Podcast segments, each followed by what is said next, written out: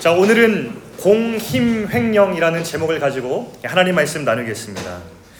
여러분 최근에 뉴스에서 크게 보도된 한 이제 소식이 있었는데 한 은행에서 근무하는 직원이 있었거든요. 이 한 명의 직원이 무려 13년 동안에 3천억 원에 가까운 돈을 자기 주머니에 꿀꺽한 거예요. 한 사람이 꿀꺽한 돈의 그 금액의 액수로는 엄청난 액수여서 세상을 깜짝 놀라게 한 사건이 있었습니다. 여러분 여기서 이제 공금 횡령이라는 것은 무슨 뜻이냐면 어떤 사람이 맡긴 돈이에요. 돈의 주인이 따로 있는데 그 주인의 돈을 내가 맡은 자로서 자기 주머니에 넣는 것을 횡령이라고 합니다. 예, 형사 고소를 당할 수 있는 예, 무거운 죄에 해당이 돼요. 여러분 그 돈의 주인은 은행에 돈을 맡긴 주인이 따로 있는데 고객이 따로 있는데 그 돈을 마치 자기 것처럼 무려 13년 동안 3천억 원에 가까운 돈을 자기 주머니 넣고 썼습니다. 맡긴 것은 내 것이 아니죠. 맡긴 것은 맡긴 사람의 것입니다. 그 맡긴 사람의 것을 내 마음대로 사용할 수 없죠. 그것을 마음대로 사용하는 것이 횡령이라고 해요. 여러분 오늘 성경의 이 사건도 사실은 이 횡령의 사건을 보여주고 있는데 돈을 횡령한 것이 아니라 힘을 횡령했습니다. 삼손 이야기입니다. 제가 삼손 이야기 처음 시작할 때 삼손의 이야기를 조금 이야기해 드렸습니다. 삼손이 하나님부터 힘을 받았는데 그 힘을 주신 하나님의 이유는 자기가 아, 나 힘세라고 자랑하는 것이 아니라 그 힘을 통해서 괴로워하는 이스라엘을 섬기라고 사랑하라고 주님이 주신 목적이 있는 힘이라고 했죠. 그래서 이것을 뭐라고 부른다고 했어요? 은사라고 불렀어요. 하나님 주신 선물. 근데 이것은 은사는 자기 개인적인 용도로 사용하는 능력과 재능이 아니라 하나님의 영광과 주님 주신 목적에 따라서 사람들을 섬기라고 주신 그 재능, 그 하나님의 선물을 가리켜서 은사라고 불렀어요. 이것은 개인적으로 쓰는 용도가 아니라 섬기라고 주신 하나님의 선물이었습니다. 그런데 하나님께서 그 주신 힘을 삼손은 그렇게 사용하지 않죠. 사사기 14장 10절 이후의 기록을 보면 이제 삼손이 딥나의 여인과 사랑에 빠졌잖아요. 그리고 결혼식하러 내려갔잖아요. 결혼식 잔치를 베풀었어요. 당시 풍습에 따라서 약 7일 동안에 결혼식 잔치가 베풀어져서 피로연을 하는데 잔치를 하는데 삼손이 갑자기 벌떡 일어나더니 막 흥이 돋으니까 내가 퀴즈를 하나 낼 테니 우리 내기하자 이러는 거예요. 그러면서 내 문제가 뭐였냐면 이거였죠. 어, PPT 준비된 거 한번 띄워주시면 예. 먹는 자에게서 먹는 것이 나오고 강한 자에게서 단 것이 나왔다. 이게 뭐게라고 이렇게 질문을 한 겁니다. 사람들이 어리둥절했어요. 도대체 저게 뭐지? 감을 잡지 못했어요.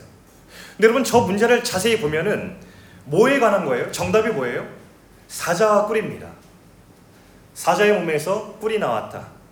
강한 자 사자에게서 먹는 단 것 꿀이 나왔다. 이게 대답인데 사람들이 감도 못 잡았어요. 근데 여러분 여기서 주목해 볼 게 뭐냐면 삼손이 사자와 꿀 사건에서 주목해 봐야 될 것은 삼손의 죄잖아요. 그런데 삼손이 자기가 하나님 앞에 지은 죄를 가지고 죄를 가지고 사람들과 즐겁게 여행을 즐기는 목적으로 소재 삼고 있다는 거예요. 원래 이 사자와 뿔 이야기 나오면 뜨끔해야지 정상인데 삼손이 뜨끔하기는커녕 이것을 가지고 재미의 소재를 삼아서 사람들과 즐기고 있다고요. 하나님 말씀인 사자를 찍고 나서 말씀이 인생에서 사라지니까 하나님을 잃어버렸고 사망을 사명을 잃어버렸고 삶의 목적을 잃어버린 삼손의 모습이 여기서 등장하고 있습니다. 여러분 사람이 하나님의 말씀을 잃으면 하나님을 잃어버리고 사명과 인생의 목적을 잃습니다. 그래서 여러분 특별히 이 말씀을 잃어버리면 안 돼요. 그 우리가 흔히 하나님을 사랑한다고 고백합니다. 근데 하나님을 사랑하는 사람은 반드시 그것을 어, 증명할 때 이렇게 고백해야 됩니다. 나는 하나님을 사랑합니다. 그래서 나는 기록된 하나님을 사랑합니다. 이렇게 말씀을 드릴 수 있어야 돼요. 고백할 수 있어야 돼요. 나는 나를 위해서 죽으신 예수님을 사랑합니다. 라고 하면 이렇게 고백할 수 있어야 돼요. 나는 기록된 예수 그리스도를 사랑합니다. 주님의 말씀을 사랑하는 것이 우리 정말로 고백 속에 하나님과 예수님을 사랑하는 것입니다. 그래서 이렇게 얘기하잖아요. 예수 그리스도라고 할 때 Jesus Christ print라고 얘기합니다. 이 성경의 말씀. 이런 거랑 비슷하다고 얘기할 수 있을 것 같아요. 여러분 이성교제 할 때도 서로 만약에 서로 진짜 관심이 있고 서로가 소중하고 서로를 사랑하면은 가장 먼저 해야 될 게 뭐예요? 가장 하고 싶은 게 대화하고 데이트하는 거죠. 인격적으로 그 사람을 더 알고 싶고 더 소중히 여기는 그런 마음들을 표현하고 싶어요. 근데 여러분 이렇게 예를 들어볼까요? 나는 너를 사랑하지만 나는 너와 대화를 하고 싶진 않고 너와 데이트하고 싶진 않아. 하지만 널 사랑해. 이런 거라고 할까요? 넌센스죠. 그러니까 도무지 맞지 않는 말인 거, 성립이 안 되는 말인 거죠. 사람은 누구나 사랑하는 존재를 더 알아가고 싶어하고 대화하고 싶어하고 그 다음에 데이트하고 싶어합니다. 여러분 하나님 말씀을 사랑한다면 그분의 목소리를 들을 수 있는 성경을 사랑해야 된다는 것입니다. 저는 그래서 여기서 다시 한번 강조하고 싶은 것은 여러분 지난번에 제가 우연한 기회에 어떤 이제 학부모님을 만났는데 그래도 참 이게 제가 준비하면서 도전하면서도 이거를 우리 청소년들이 누가 실천한 사람이 있을까라는 생각을 하지만 어떤 친구들이 그랬대요 집에서. 야 목사님이 공부하기 전에 성경 읽으라고 했잖아. 성경 읽자. 이렇게 얘기한 친구가 있었대요. 그 말 들으면서 얼마나 기뻤던지 여러분들 그 지금도 늦지 않았습니다 아, 공부하기 전에 말씀 한 장 브레이크 쉬고 나서 다시 공부하기 전에 말씀 읽고 기도하고 이렇게 시작하는 습관을 들이면 점점 더 하나님의 목소리를 들을 수 있는 우리의 거룩한 습관을 만들 수 있을 것 같습니다. 자, 여러분 계속 이어갑니다. 삼손이 하나님을 떠난 죄를 소재 삼아서 어, 퀴즈를 냈을 때 블레셋 사람들이 풀 방법이 없었어요. 이걸 어떻게 맞춰요, 여러분? 이거 사자와 꿀 누가 압니까? 삼손의 개인적인 경험에서 나온 건데. 예. 근데 이 사람들이 내기를 풀 방법이 없으니까 나쁜 방법을 썼어요. 삼손과 결혼할 딥나의 여자를 협박해서 답을 얻어냅니다. 삼손이 이걸 알게 되었어요. 너무 화가 났어요. 그래서 이런 일이 일어났어요. 19절 말씀을 읽어보겠습니다. 19절. 자 시작. 그때 여호와의 성령께서 삼손에게 힘을 주심으로 삼손은 아스벨론으로 내려가서 그것 주민 30명을 죽이고 그들의 옷을 벗겨와 수수께끼를 푼 사람들에게 주었다. 그러고서 삼손은 화가 머리끝까지 치밀어 올라 자기 집으로 돌아가 버렸다. 여러분 이게 삼손 저 얘기 들을 때 삼손이 저 사람들 쳐 죽인 것이 아 하나님께서 갑자기 힘을 주셔서 쳐 죽였구나라고 읽으면 안 되고요. 이렇게 읽어야 돼요. 하나님께서 삼손에게 주신 그 힘을 삼손은 자기 감정과 기분에 따라서 사용했구나. 횡령에 관한 말씀으로 읽어내야 돼요. 하나님은 분명히 섬기라고 주신 힘이었는데 삼손은 늘 힘을 어떻게 사용해요? 개인적인 용도로만 사용해요. 자기 기분과 감정에 따라서 지금 사용하고 있죠. 낭비하고 있는 거예요. 횡령하고 있는 거예요. 근데 여러분 이 장면은 삼손에게만 특정된 장면이 아니에요. 이건 저와 여러분 모두를 향한 하나님의 말씀으로 들어야 돼요. 하나님께서 주신 인생을 살아가는 우리 모두, 특별히 예수님의 십자가 은혜로 다시 생명을 얻어서 살아가는 사명을 가진 우리 모두에게 해당되는 말씀으로 읽을 수 있어야 되겠습니다. 여러분 십자가 내로 구원받은 우리 모두 죽을 수밖에 없는 우리가 하나님의 십자가의 은혜로 다시 새롭게 되었다는 고백을 하는 우리가 첫 번째로 고백해야 될 변화의 증거가 무엇인가? 우리 삶의 주인이 바뀌었다라는 것입니다. 나의 인생의 주인이 바뀌었다. 그래서 나는 내 생명과 시간과 힘과 재능과 능력을 나를 위해서 사용하지 않고 참 주인이신 하나님을 위해서 사용하겠다라고 하는 고백으로 변화된다는 것이 예수님을 만난 특별한 증거입니다.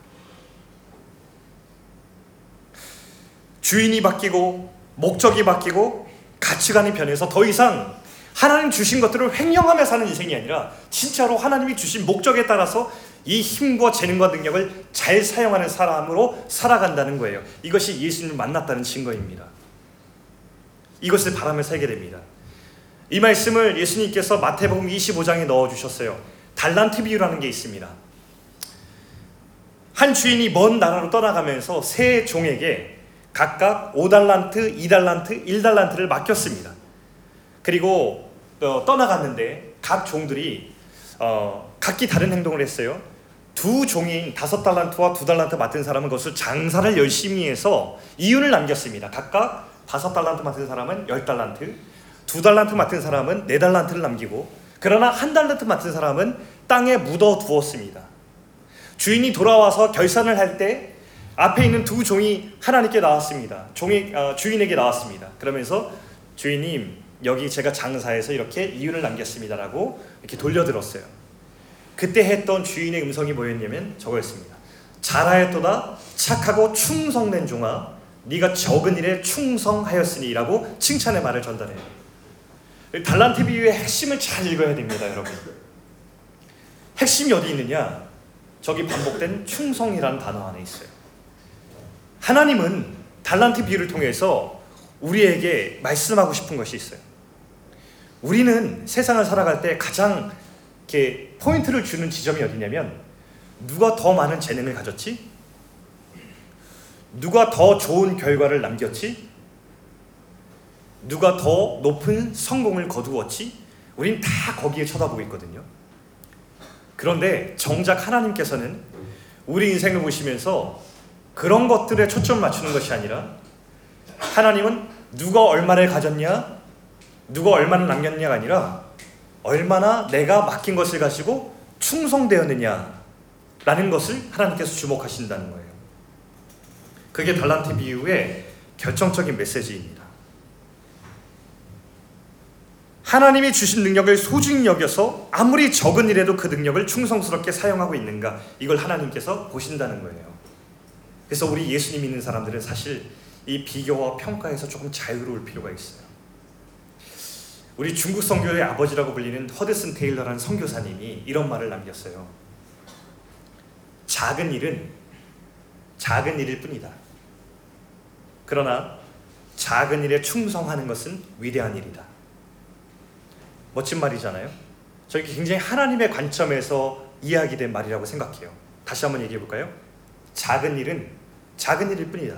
그러나 작은 일에 충성하면 위대한 일이다. 저는 이것이 바로 하나님이 우리 인생 가운데 바라보시는 초점이라고 생각을 하는데 사실 우리들은 이 초점에 빗나가서 우리 멋대로 생각하고 우리 멋대로 기준 삼을 때가 너무 많죠. 비교하고 평가하고 성공과 실패의 딱지를 우리 마음대로 붙이고 살아갑니다. 그러나 하나님의 작품으로 산다는 것은 이 모든 비교와 경쟁과 잣대에서 자유로워서 이 세상에 우리 인생의 유일한 청중 되시는 하나님 앞에서만 살아간다는 뜻입니다. 코람데요. 하나님 앞에서.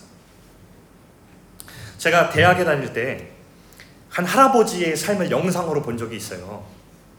근데 그 할아버지는 영상 속에서 너무 이상한 분이셨어요. 지하철이 이렇게 여기 있는데 여기에서 이 할아버지가 얼마나 이상했냐면요. 맨발로 걸어 다니시는 거예요. 추운 겨울에도 맨발이에요.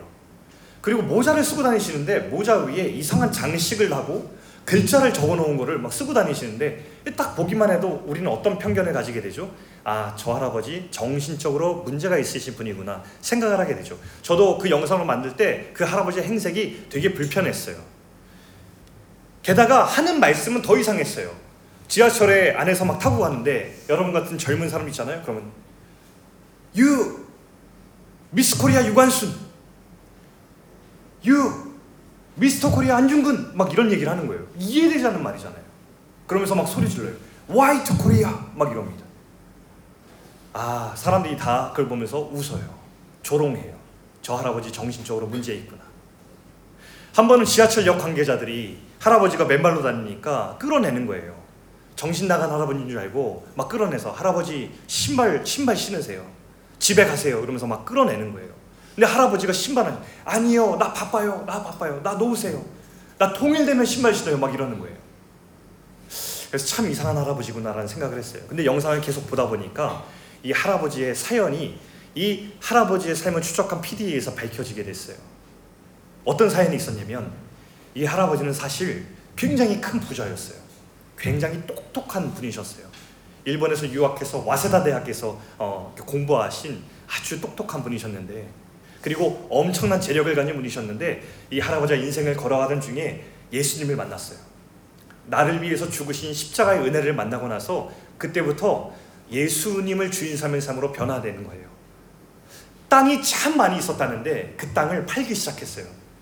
그때 당시 가난해서 헐벗은 고아들과 이웃들과 나병 환자들, 결핵 환자들을 향해서 자기가 판 재물을 통해서 그 삶을 나누어서 이웃들과 더불어 살기 시작한 거예요. 그리고 이제부터는 하나님께서 내게 주신 것을 맡은 사람으로 살기 시작하신 것입니다. 왜 신발을 안 신고 계셨냐면 분단된 현실이 너무 가슴이 아파서 내가 통일되기 전까지는 신발 신지 않겠다. 난 기도하는 마음으로 맨발로 기도하며 사람들에게 복음을 전하는 사람에게 있다라고 하면서 그렇게 다니셨던 거예요. 이 할아버지 삶을 보니까 참 훌륭한 분이더라고요. 할아버지 입에서 입만 열면 이런 고백이 나오더라고요. 나는 공로 없다다 예수의 피밖에 없네. 예수의 피밖에 없네.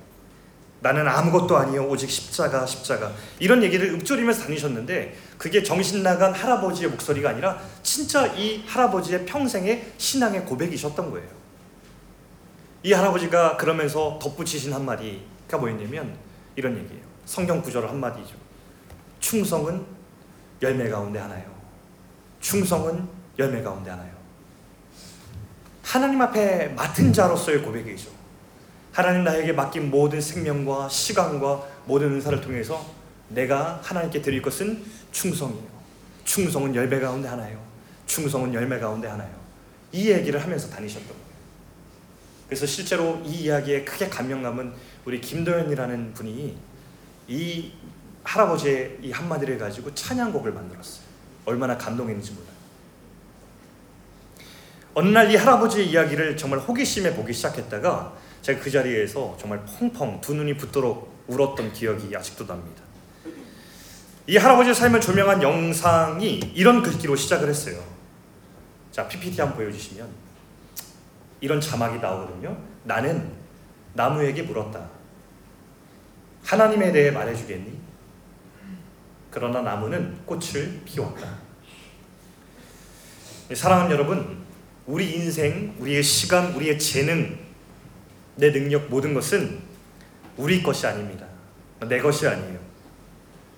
십자가를 믿는다는 것은 하나님을 믿는다는 것은 단지 우리가 아 저기 어딘가에 나보다 큰 어떤 존재가 있긴 해라는 믿음의 고백이 아니라 믿음은 우리 모든 것의 주인이 하나님이시라는 것을 믿고 내 삶을, 삶을 살아가는 목적과 방향이 아 그 모든 것을 내게 허락하신 그 주인의 영광과 주인의 마음을 따라서 이 세상에 있는 사람들을 섬기고 사랑하는데 사용해야겠다라는 것을 정하는 것을 의미해요.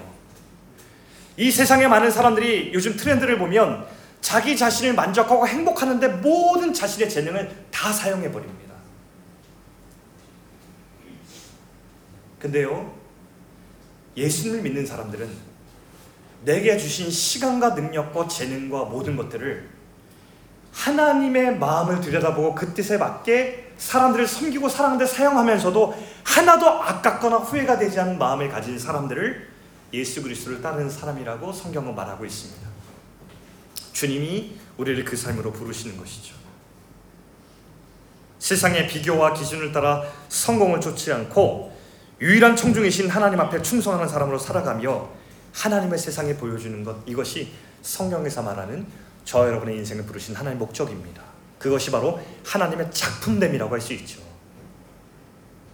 세상의 성공을 쫓은 사람들의 끝은 허무만 남지만 하나님의 작품됨을 따르면서 주님의 작품으로 하나님의 세상에 보여주고 간 사람들의 끝은 진정으로 하나님께서 주신 작품의 아름다움이 남습니다. 세상이 우리에게 물을 거예요. 네가 믿는 하나님에 대해서 말해주겠니? 라고 물을 거예요. 그때 저와 여러분이 우리의 삶을 통해서 그 할아버지의 삶처럼 한 성의 꽃을 피워줄 수 있다면 그 삶만큼 아름다운 삶이 있을까 생각합니다. 사랑하는 청소년 여러분, 이 세상의 모든 힘이 너의 모든 힘과 너의 모든 능력을 너의 행복을 위해서 사용해라고 말할 때 하나님의 진리의 말씀에 귀 기울여서 하나님 저는 주인 되신 하나님 앞에 주신 능력과 저의 시간과 저의 모든 것을 하나님 앞에 드리고 주님이 그러셨듯 사람들을 섬기고 세우고 살리는데 주저없이 사용하겠습니다 라고 결단하며 나아가는 그런 아름다운 한 송이 꽃을 피우는 여러분의 인생 될 수 있기를 주님의 이름으로 축원합니다. 우리 다 같이 한번 일어나셔서 그 마음 결단하며 찬송 올려드리면 좋겠는데요. 주님, 저의 삶과 소유를 주님께서 주셨습니다. 주신 이 모든 것들 주님 앞에 올려드린 삶을 살 수 있도록 주님 저의 마음을 만져주시옵소서. 이 고백을 드리면서 찬양으로 나아가겠습니다.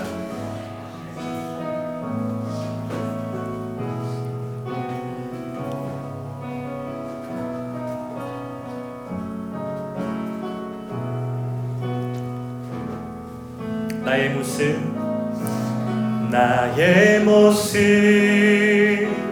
나의 소유. 주님 앞에 모두 드립니다. 모든 아픔 모든 기쁨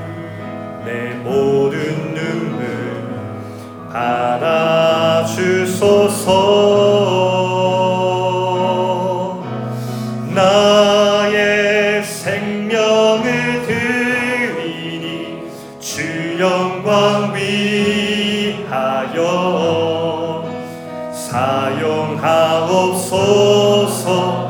내가 사는 날 동안에 주를 찬양하며 기쁨의 재물 되리. 나를 받아주소서. 어제 일과 내일 일도 어제 일과 내일 일도 꿈과 희망 모두 드립니다. 모든 소망 모든 계획 내 손과 마음 받아주소서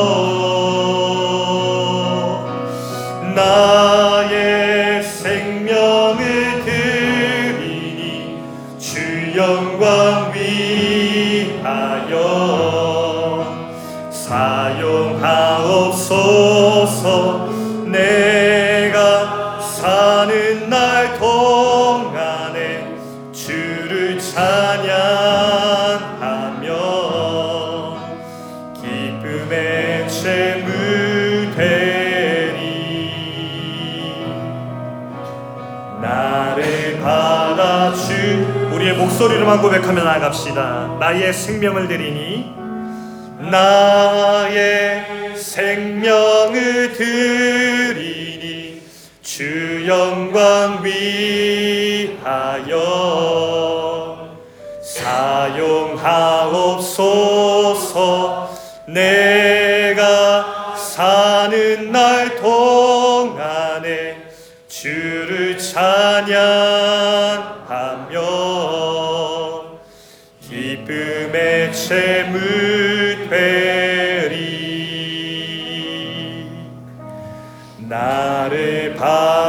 去。